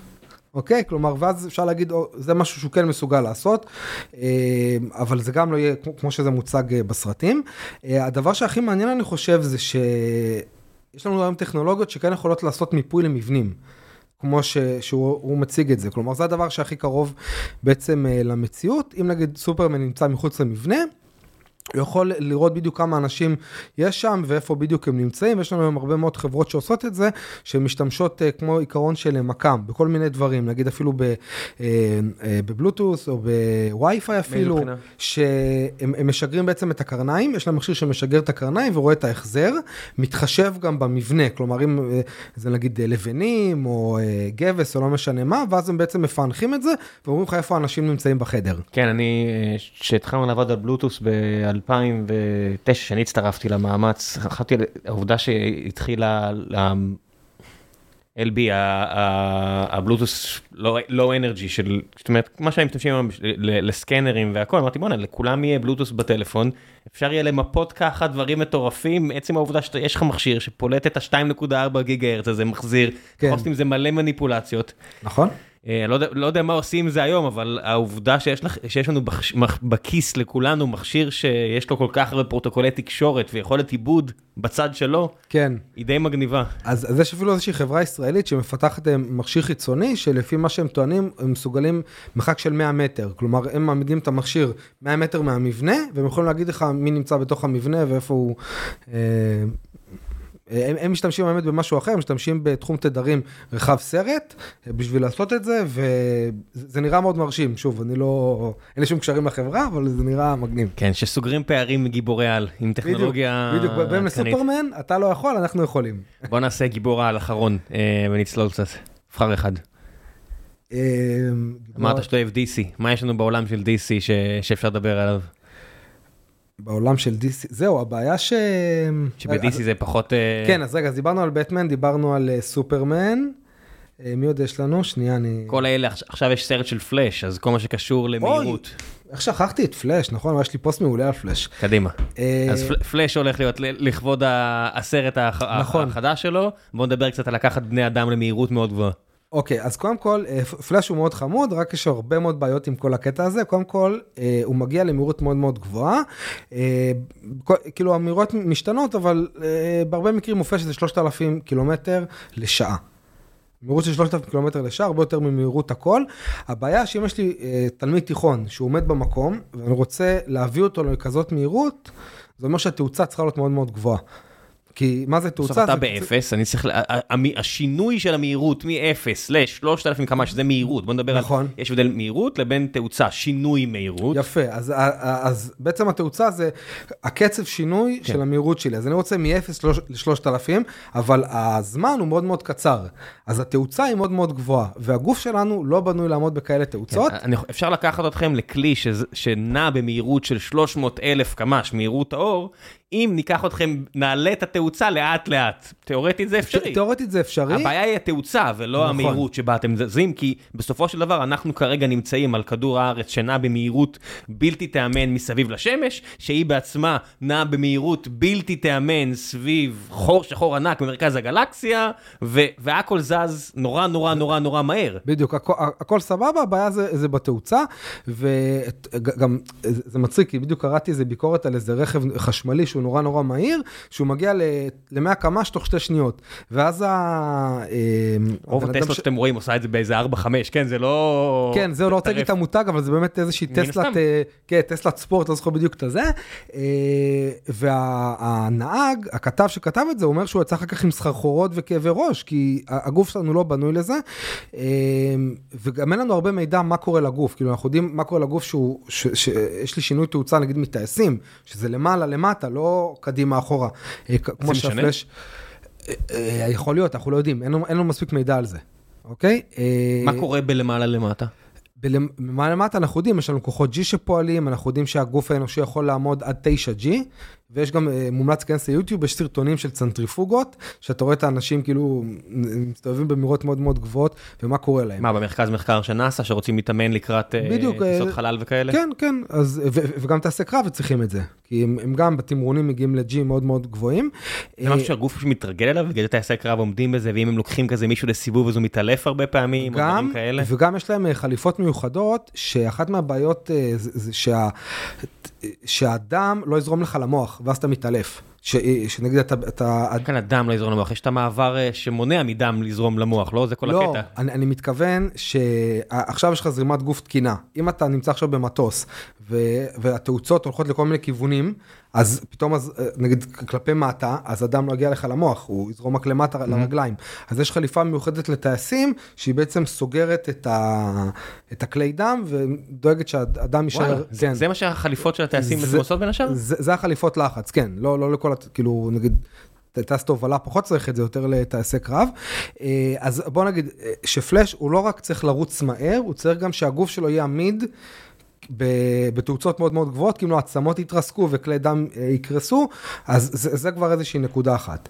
הנקודה השנייה זה הוא רץ מאוד מאוד מהר, כלומר, הוא מוציא הרבה מאוד אנרגיה, אז הוא צריך לאכול הרבה, כי אין מה לעשות, אתה כן, מי שראה פעם אדם מתאמן לאיירון מן, מגלה שארוחת ערב רגילה יכולה להיות גם מגש פיצה לצד משהו אחר, והם עדיין יהיו מאוד רזים, כי מה לעשות, הם שרפו 3,500 קלוריות באימון האחרון. בדיוק, אז הוא שהוא נע במהירות מאוד מאוד גבוהות, הוא צריך לאכול ביום אחד מה שבן אדם רגיל אוכל בחמש שנים. כלומר, הוא צריך להכניס לגוף שלו טונות של מזון. אה, זה החישוב שעשיתם ב... זה החישוב, כן. זה פשוט טונות של מזון, זה פי 50 מהמשקל גוף שלו. יש גם עניין של economy of scale, זאת אומרת לוויתן צריך ביחס למשקל שלו, למסה שלו, הרבה פחות אוכל מאשר שנמלה צריכה ביחס למסה שלה. נכון. יש איזה חוק כזה בטבע, נכון מאוד. שככל שהאורגניזם גדול יותר, הוא צריך פחות אה, תצרור אינטייק של קלורית, של קלורית, קלורית אינטייק ביחס לגודל שלו. כן. זה אחד החוקים שיש אה, לאורגניזם בטבע, אבל זה לא עובד כשזה בן אדם שמגיע ל-3,000 קמ"ש. אז זהו, אז אה, אני מקווה שיש לו... ומזיז את הרגליים נורא נורא נורא נורא מהר. אני מקווה שיש לו איזה 10 ביס או אה, סיבוס או משהו כזה, כי אם לא, לתלמיד תיכון זה קצת קשה. אה, איזה- עוד דברים יש לנו עם הפלאש? הוא רץ. והוא הוא יוצר בעצם, בכאלה מהירויות, הוא יוצר בעצם גל הלם. אז מה זה גל אליום? גל הלם זה שאם יש לי משהו שנע יותר מהר ממהירות הכל, אז שמה זה מהירות הקול? אה, אלף קמ"ש, אלף ומשהו קמ"ש? כן.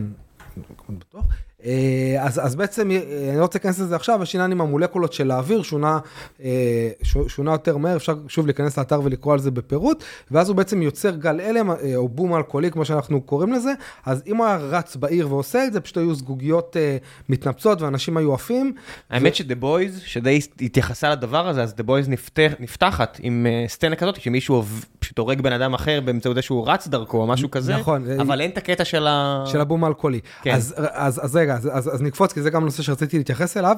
אה, אז דוגמה מעולה, אתה נתת מ-The Boys, זה, נכון- זה מהפרק הראשון, אז אין פה זה- ספוילר. זה- זה- אני חושב שזו הסצנה הראשונה אפילו. כן, אז, אז רואים מישהו מאוד מאוד מהיר שהוא כמו פלאש, ואז הוא רץ, ויש מישהו שעומדת על הכביש, והוא פשוט עובר דרכה. כן, זה סדרה אולטרה אולטרה אלימה, מזהיר מראש, אמזון פריים, סדרה באמת אלימה בצורה יוצאת דופן, זה, זה נהיה חלק מהקטע שלהם. סצנה פתיחה, מתייחסים בדיוק לעניין, זו סדרת גיבורי על, ומישהו שהוא כזה כמו דה פלאש, הגיבור של DC קומיקס, כן. והוא הורג בטעות מישהי בזה שהוא פשוט רץ דרכה. נכון, אז זה סוגיה נוספת, הרי הפלאש, נ, נגיד הגענו, בסדר, הוא רץ מהר, אבל, ועכשיו הוא רואה מישהי על המד... בדיוק כמו ב-The Boys, והוא רוצה לעצור. אז המוח שלו שולח לו פקודה לעצור. עד שהפקודה הזאת תגיע, והוא באמת יעצור, אז יעבור זמן, בדיוק כמו שראינו. כן. הרי יש זמן לעצבים, לנוירונים במוח שלנו, לוק... אז אין להם... יש פיזיקה, זה, יש זה, פיזיקה, זה בדיוק. שמלמדים בנהיגה מונעת, מה לעשות, מהרגע שראיתם ילד על הכביש, ואתם, יש סיבה שאתם אמורים לנסוע 25, 50, תלוי באיזה כביש, אה, קמ"ש ב- ב- בתוך עיר, כי לוקח זמן לעצור, בדיוק. אז... גם מהרגע שאתם רוצים לעשות את זה וזיהיתם מישהו. נכון מאוד, אז זו אחת מהבעיות, אלא אם, אה, שוב, יכול להיות שלפלאש, זה אה, נע, הנוירונים נעים הרבה יותר מהר, שזה, אבל גם הם מוגבלים בפיזיקה. נכון, מהירות האור, כלי דם, אתה יודע, דברים ש... יפה, אז, שקורים, גם הם, אתה יודע. אז, אז זה גם עוד משהו. עכשיו, דבר נוסף, זה הוא רץ, וכמו שאמרנו מקודם, בנושא של הגל הלם, הוא גם משנה את הטמפרטורה, כלומר, הוא ינוע, ובגלל שהוא נע כל כך מהר, אז הטמפרטורה תהיה ממש ממש גבוהה. מסביבו? מסביבו, כן. ואז הם נתנו לזה סוג של מענה אה, בסדרה, הוא לובש חליפה מיוחדת, שהיא עשויה כאילו ממשהו שמונע חום, אבל עדיין הפנים שלו די חשופות. כן, זה, זה תמיד הקטע, גם בסופרמן ובכל הגיבורי העל של DC קומיקס, הבגדים תמיד נהנים מהיכולות של הגוף, אם הם במרחק מספיק צמוד, ואז זה גם נותן את התירוץ, למה הם כולם בספנדקס, כן. ולא בגדים נוחים יותר. כן, אז... למה זה, אתה יודע, כי אתה רוצה להבליט את השרירים ל... כדי לפנות לכל הילדים, לילד- ילדודס, אז למה הם עושים את זה? כי אם הבגדים מספיק צמודים, הם נהנים מהיכולות הסופר יומן של האדם. כן, אז הבעיה אבל ששמה... הפנים שלו חשו, ברובם חשופות, כלומר העיניים והפה חשופות, וזה בעיה, כי אם הוא נע כל כך מהר, מספיק שיהיה איזה זבוב או יתוש, והוא ייכנס בהם, זה לא ייגמר טוב. בסדר, וזה בדיוק כמו ש, שמטוסים שנתקעים בציפורים, הרי הציפור שוקלת הרבה פחות מהמטוס ועדיין עושה לו נזק. כן, בסופו של דבר, אתה יודע, עוצמה שווה מהירות כפול מסה. בדיוק. אה, מה לעשות, מ- אתה יודע, MA, מהירות כפול... אה, כן, יש לנו פה איזושהי התנגשות, וזה לא משנה שזה זבוב ששוקל כלום, ברגע שהפלאש נע מאוד מאוד מהר, נתקע בו, אתה פשוט תעשה לו חור בפנים. אז אנחנו ממליצים לפלאש, אם אתה שומע אותנו, ללבוש אה, מסכה מלאה. אפשר לחשוב שהבגד הקטן הזה זה מה שיעזור לו נגד משהו שיפגע בו, אבל בסדר, אבל כן, אמרנו ש... נניח, נניח שהבגד זה בסדר עוד. כן. טוב, שלב אחרון, המלצות, איפה מוצאים את כל הדברים הטובים האלה, אה, אם יש מקומות, מקורות ידע אחרים שאפשר לקרוא עליהם וכו' וכו' וכו'. אז אה, קודם כל אני ממליץ לעקוב אחרי אה, מדע גדול בקטנה בשלל הפלטפורמות שלנו, אנחנו נמצאים בכל מקום, פייסבוק, אינסטגרם, טוויטר. אם יש לכם שאלות, אתם מוזמנים גם לשאול אותנו בקבוצה.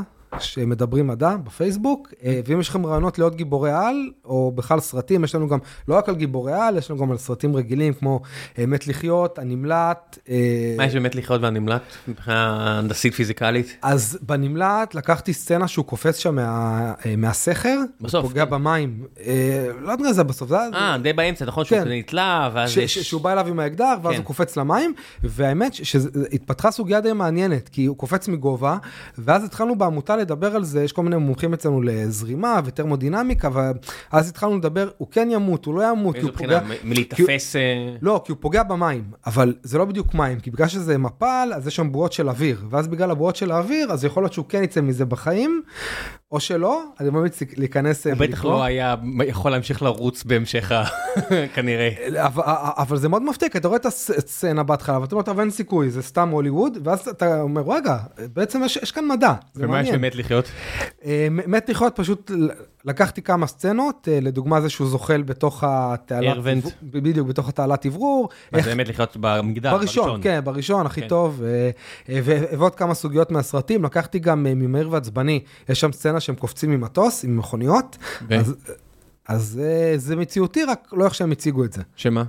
שיש הצנחה של כלי רכב, כן, אנחנו יודעים שזה שזה קיים, כן, כן. פשוט לא... אם דיברנו על מוטסי תובלה בצה"ל וכאלה, בדיוק. נניח שמתאמנים על זה ברגעים אלה ממש איפשהו. נכון, אז אה, לא, לא, לא ווין דיזל שיושב בתוך אוטו ונוסע החוצה מה... זה, אה, זה, לא קורה ככה.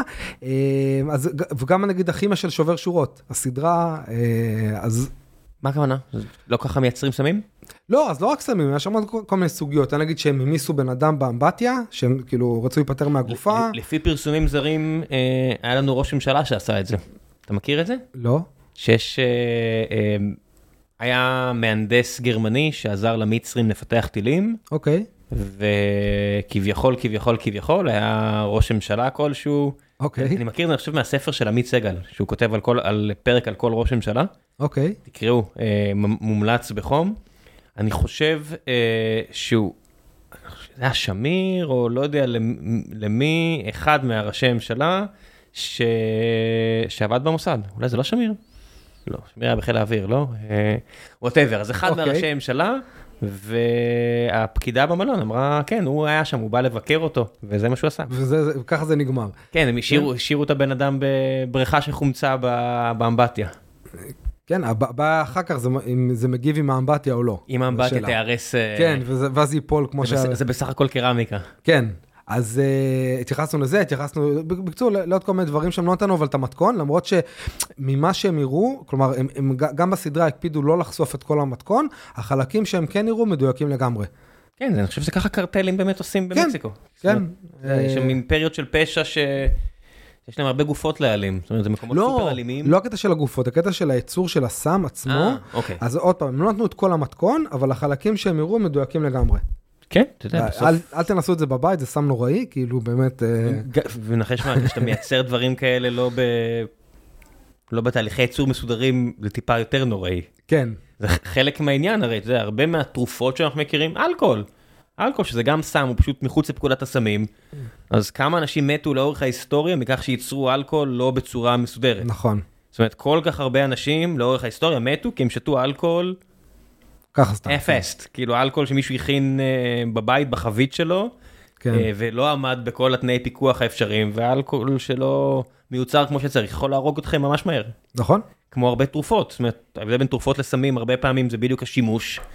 ויש הבדל בין משהו שמיוצר במפעל עם בקרת איכות ודואגים שהכל יהיה בסדר, לבין, לא יודע מה, באיזה קרוון במדבר. כן, או שלא לדבר על סמי פיצוציות כמו נייס גאי, שכל הזמן רק רצים, משנים מולקולה פה, מולקולה שם כדי לברוח מפקודת הסם, ואנשים דוחפים את זה לגוף שלהם בלי להבין שזה לזרוק קוביות לחלוטין. אתה יודע, זה שזה כן. נקרא נייס גאי, שמה שאתה קורא לו נייס גאי זה אותו מילה, שאתה משתמש ואתה משלם אותו סכום, המולקולות עצמם השתנו. כן. כי הם משחקים חתול ועכבר עם פקודת הסם. זאת אומרת, אין, אין דבר יותר מטומטם לדחוף כנראה לגוף שלך כימ, כימיקלים לא מפוקחים, ואנחנו עושים את זה כי כל מה שקשור לחוקים ו- וסמים בעולם המערבי הוא מטומטם להפליא. כן. זה מה יש. טוב, תשלח לי כל הלינקים, אני אצרף אותם לדף הפרק. מעולה. תודה רבה רבה רבה. עד הפעם הבאה. תודה ביי רבה. ביי.